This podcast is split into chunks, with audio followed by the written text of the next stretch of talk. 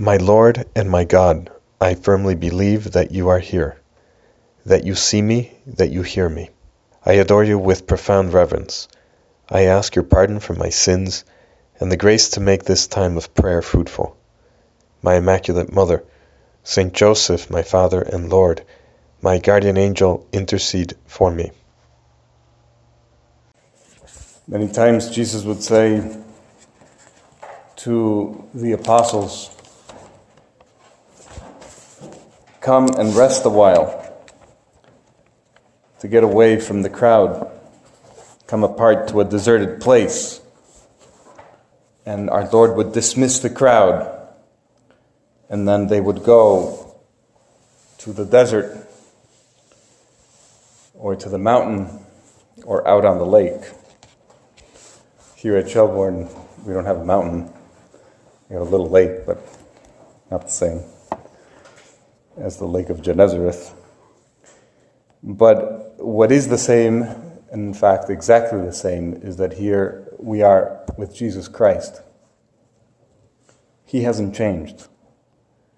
And He has somehow called us here to come out of our busy lives and schedules, to come and be with Him.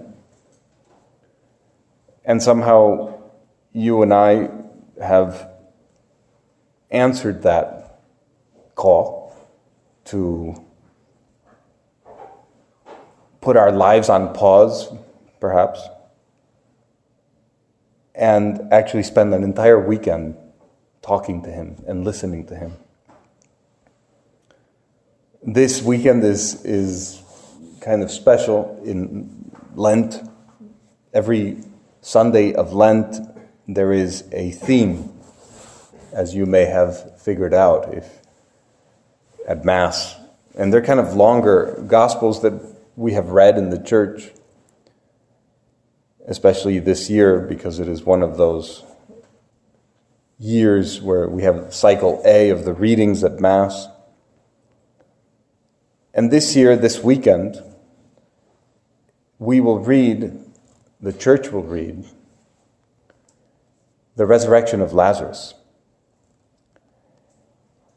And therefore, I thought that our retreat could actually revolve around that, that event, that historical event, because it's not a parable, it's an event that took place in Jesus' life and, and ministry that actually got him such notoriety that he began to be persecuted with more intensity to the point that he was then crucified. There was a turning point after the resurrection of Lazarus. And what we will do through the meditations that we will have is follow Jesus as he himself experiences the death of his friend. Now he cries for the death of his friend, and how he consoles Mary and Martha, and how he prays, and how he reacts. Because ultimately, what we want to do is identify ourselves completely with the way Jesus thinks, acts, decides, looks at people, prays to the Father. Everything that Christ does, we ought to do somehow. And so we jump right in in, in Bethany, the little town where Mary and Martha and Lazarus lived. And we, in this first meditation, I want to take a flashback to not when Lazarus is sick, but perhaps one of the first times that Jesus was invited to this household, the household of Mary, Martha, and Lazarus, to come and eat and rest. Perhaps like ourselves here today, we come to a kind of Bethany, the tabernacle, as St. Josemaria called every tabernacle. It has to be Bethany. It has to be somewhere where Jesus is at home, and especially the tabernacle of our souls in grace has to be the same place, the same homey place where Jesus could rest and actually have a good time and spend time with friendship, leisure, quiet, contemplate. Even our Lord seeks that out. Well, what do we find in this household? We find two women, and Lazarus there as well. In the Gospel of Luke, it says, Now it came to pass that as they were on their journey, that he entered a certain village and a woman named Martha welcomed him into her house. And she had a sister called Mary, who also seated herself at the Lord's feet and listened to his word. But Martha was busy about much serving and came up and said, Lord, is it no concern of yours that my sister has left me to serve alone? Tell her, therefore, to help me. We might have we might think that Jesus would have told Mary, Mary, why don't you go help your sister? Take care of the kitchen and setting up and and whatnot. But Jesus didn't say that. These two sisters in the history of the church actually have become two paradigms. One is Martha, the paradigm of the activist kind of life, the one that is worried and anxious about many things. And our Lord corrects her and says, Martha, Martha, you are anxious and troubled about many things, yet only one thing is necessary. Mary has chosen the best part, and it will not be taken away from her. The other paradigm is Mary the one who is at peace, quiet, in silence, who can listen to the Word of God. And perhaps we ourselves have both a kind of Martha and Mary within. We have so many responsibilities. We have so many things in our mind right now, perhaps that you left undone at the office. Perhaps you're going to get called to fix problems. And maybe even tonight. Urgent things. Who knows? Hopefully not. But the point is that at some point in our lives, we have to do what Mary does. And that is to contemplate the Word of God and apply it to our lives. Martha, Martha, you know, here in Hebrew, whenever, whenever in Hebrew the Jews use two names, or the name twice, when they repeat the name, Martha, Martha, or Abraham, Abraham, or Saul, Saul, why do you persecute me? Or, you know, you get, kind of get the idea of, of a solemn call. Here is a call to Martha. Martha, pay attention. I am I, God, am telling you something important about your identity, who you are. And you are anxious and troubled about many things. You know, this line of the gospel can very well apply to us, and we can probably hear the echo of our name coming from our Lord many times when we lose our peace or when we lose our presence of God because we have stopped really praying throughout our day. And that is exactly when we need to go back. And in fact, that's what we're doing here. We want to find out where our center is. Is it Christ or is it something else? What is the most important thing in my life? What are those truths that, as Pope Benedict used to say many times, where are what are the performative truths in my life not just informative but performative meaning truths that do something in my life that change me that transform me that that renew me that resurrect me we could say, this weekend with Lazarus. It is this that we need to find, these truths, we need to find inside the Word of God, inside the gospel. You know, at the end of, of the passage of the resurrection of Lazarus, he will be resurrected. He will come out of the tomb upon hearing the word of God that calls him out with his name. And he will be bound with all sorts of funeral cloths and and Jesus will say, unfetter him, unbind him. And this is exactly what is so true of the Word of God that the Word of God is not bound by anything. Somehow Lazarus becomes a living Word, a witness to the Word. And we too, recalling St. Paul, where he says when he was in prison himself, he was in chains he says to Timothy, Remember that Jesus Christ rose from the dead and was descended from David. This is my gospel, in which I suffer even to bonds as a criminal. And then he adds, with great, a great sense of humor, I would say, because here he is in chains for the gospel. And he had been imprisoned five times, at least, I think. And he says, but the Word of God is not bound. The Word of God is not bound.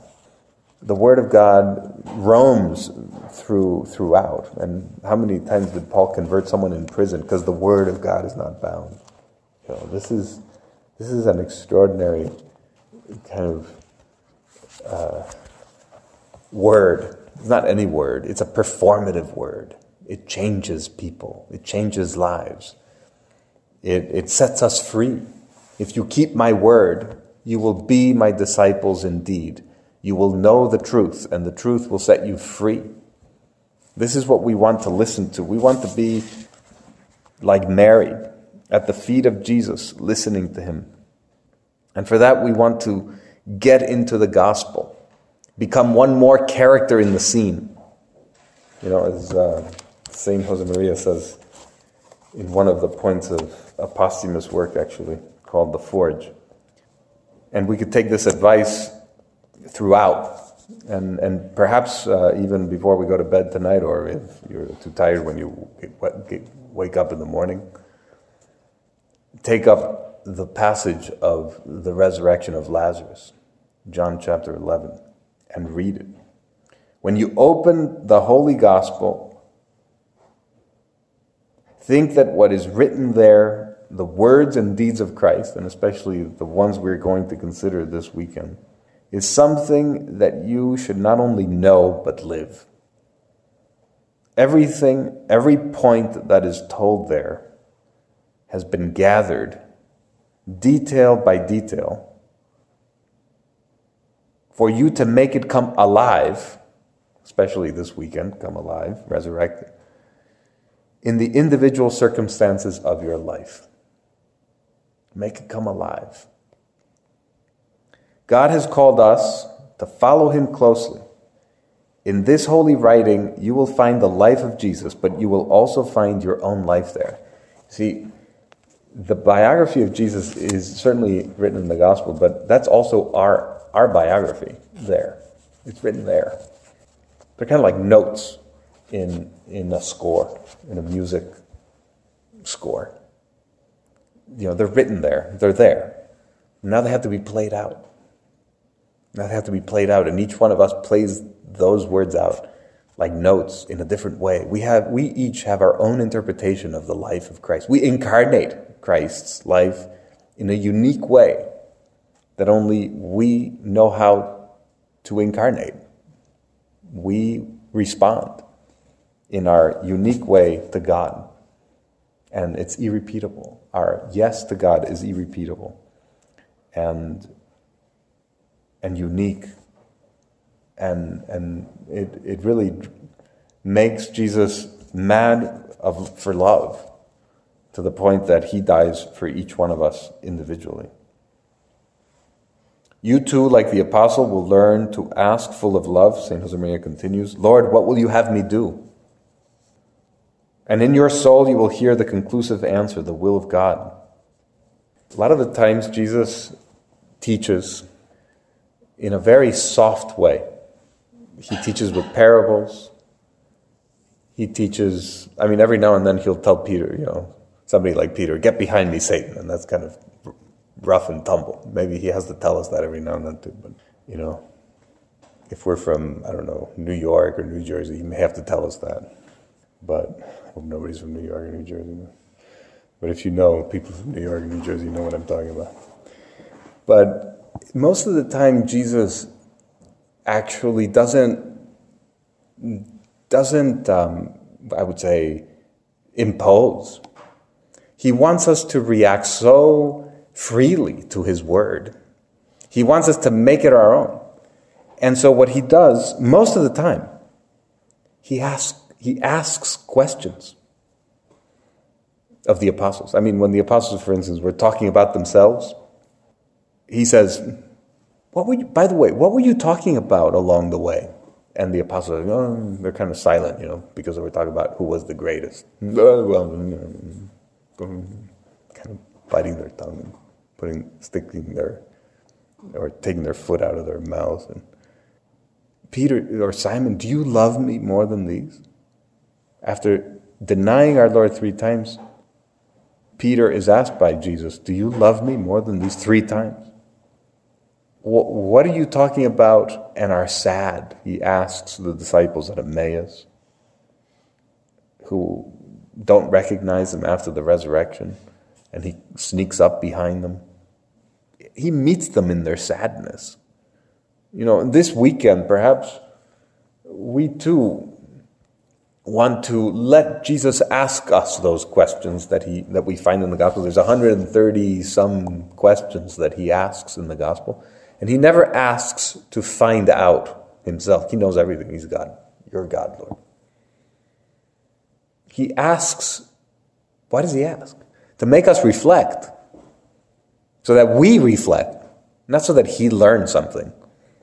He never asks a question that he doesn't know the answer to already. He, he wants us to make us reflect and actually conclude that we have to change, go deeper. And, you know, I, I highly suggest that, that we entrust ourselves, starting tonight, perhaps as we eh, go to bed saying aspirations, to the Holy Spirit. Come, Holy Spirit. Enlighten me. Enlighten my life. Show me my life. Maybe I am like Scrooge and I have to, you know, see the, the ghost of Christmas past in my past life or whatever. I don't know. Or, or like, um, I don't know. I need to reflect and look back. Because I need a conversion. I need a resurrection this weekend. And just like in the liturgy, it says, Vatican II says that every time that we live the liturgy out, we make present the mystery that we are considering. Well, we too, this weekend, can resurrect with Lazarus to a new life. And, and, and, and the point is that we have to, we're going to spend four days here, you know, just like Lazarus spent four days in the tomb. Somehow we have to be it has to be like a seed that is buried that is then that comes out in a new way that is transformed. And that's the word of god hopefully in our hearts because we have listened to it and we have let it transform us. And therefore as we entrust ourselves to the holy spirit so that we can listen so that we can hear christ's voice within us as he wakes us up that we use the human means that we have at our disposal in order to capture those moments, those inspirations. And, and I mean, I would say literally, even, you know, you may want to have a notebook, take notes down, because the Holy Spirit can blow at any moment. And, you know, you, you may want to take, the, take that down immediately, lest you forget it. because the Holy Spirit whispers, and, and that's what we want to actually be attentive to the whisper of the Holy Spirit, which you know he does not impose at all. He's very, very respectful of our of our inclined plane. He wants us to to go up, to make to take a step, but uh, within our possibilities, not too you know challenging, but within our possibilities. He doesn't want to show us perhaps everything just yet, but just little by little, one thing at a time. Now here, now there. Now be docile here. Now, now give yourself to this person. Listen to this one. Now laugh at that stupid joke so that you can make the guy feel better. Now, I mean, refine charity. You know, so many things like that. You know, now call your wife. Now pray for your daughter's exam. I don't know, whatever. I mean, little things. And if we're docile to them, then He'll show us. There's a book called About the Holy Spirit, written by um, actually a housewife. She, it's the only book she ever wrote. And uh, it's somewhere there in this shelf out here. But there she talks about how the Holy Spirit actually opens up a school within our soul and the, the school is the school of docility. And in this school, it's very unlike, unlike any other school because if in any other school you don't do your homework, you get more homework and you get punished and you get a detention. Whereas in the school of the Holy Spirit, if you don't do the homework, the Holy Spirit doesn't give you any more homework and shuts the school down. Can you imagine your children? You know, I didn't do my homework, and then the school just shuts down they'll be really happy. Yeah, we go to the beach, we can do anything. Well, the Holy Spirit shuts the school down if we don't do our homework.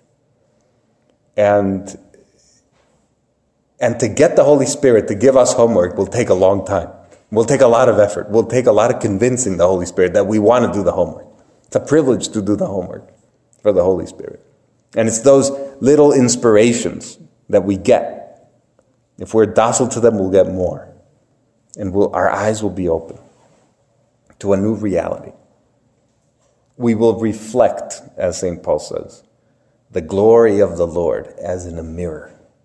Our mirror, mirror of ourselves will be, will be better, will reflect the glory of the Lord, will reflect the image of Christ. And we will be an image of Christ to others. We will be living words. And that's really the, what we want to do this weekend to ultimately listen to the Word of God so closely that we identify ourselves with His will and we then live it out, put it into practice, so that others too can, can come to know Christ through us.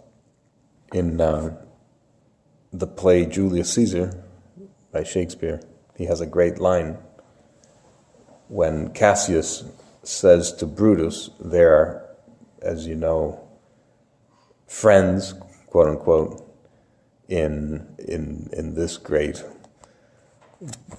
uh, assassination that they both take part in of Julius Caesar. And they, they are the traitors of Rome, even though they consider themselves the liberators of Rome. But Cassius says to Brutus at some point, early on in the play, and since you know you cannot see yourself so well as by reflection, I, your glass, will modestly discover to yourself that of yourself which you yet know not of. Since you really can't know yourself that well, except by reflection, he says, I will be your glass, I will be your mirror, and I will modestly discover to yourself that which you don't know of yourself. Well, the, these words, I think, um, are very interesting because, you know, here on a retreat, you, you, you reflect on your life and it's hard to know all those things, you know, because we all have kind of dragons within and, you know, the attic of our soul sometimes is dark and there's cobwebs there. And it's hard to know that. So, one of the things that we can do this weekend is, is go to confession. Just go to confession or spiritual direction or both. And and open up our soul. I highly recommend that you're free to do whatever you like so that we can get to know ourselves better and we can get a little bit of advice as to how how to reflect the life of Christ better in, in, in our lives. And, you know, just like uh, Ananias finished the job with St. Paul's conversion, you know, Paul converted with Jesus appearing to him on the way to Damascus. But Jesus didn't finish the job. He left them blind for a while, and then he had to go to this man Ananias, you know, who who, who was not exactly. We don't hear anything of him later on. I mean, his claim to fame is that he baptized Paul and he took the scales off his eyes. But we all need an Ananias, who is perhaps not a particularly you know brilliant person or whatever. It doesn't matter. It's just you know he's there placed by God. He's at the right time at the right place, and he can take the scales off our eyes and he can help us. And then Paul, you know, becomes the greatest apostle of the Gentiles. Well, we, we all need that. And, you know, definitely I would, I would encourage you to do that, to go and seek advice in confession or in spiritual direction, or both, to be that mirror where we can see ourselves well, ultimately, the mirror is our Lord Himself. He's the one that reveals man to man, man to himself, as the Second Vatican Council says, and St. John Paul II repeated so many times. We have to always be Christ centered. And that's what Mary, the sister of Lazarus, was.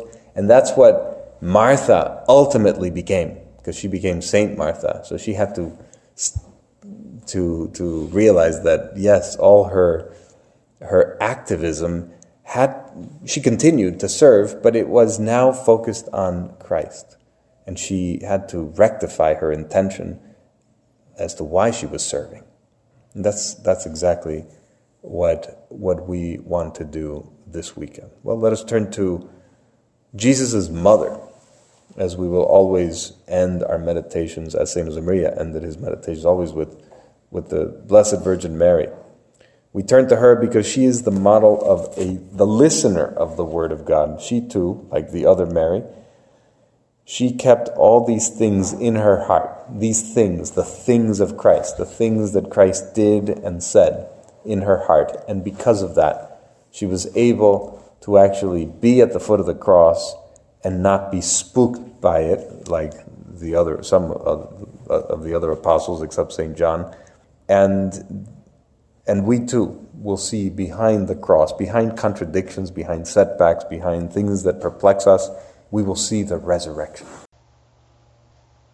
I thank you, my God, for the good resolutions, affections, and inspirations which you have communicated to me in this meditation. I ask your help to put them into effect. My Immaculate Mother, Saint Joseph, my Father and Lord, my guardian angel, intercede for me.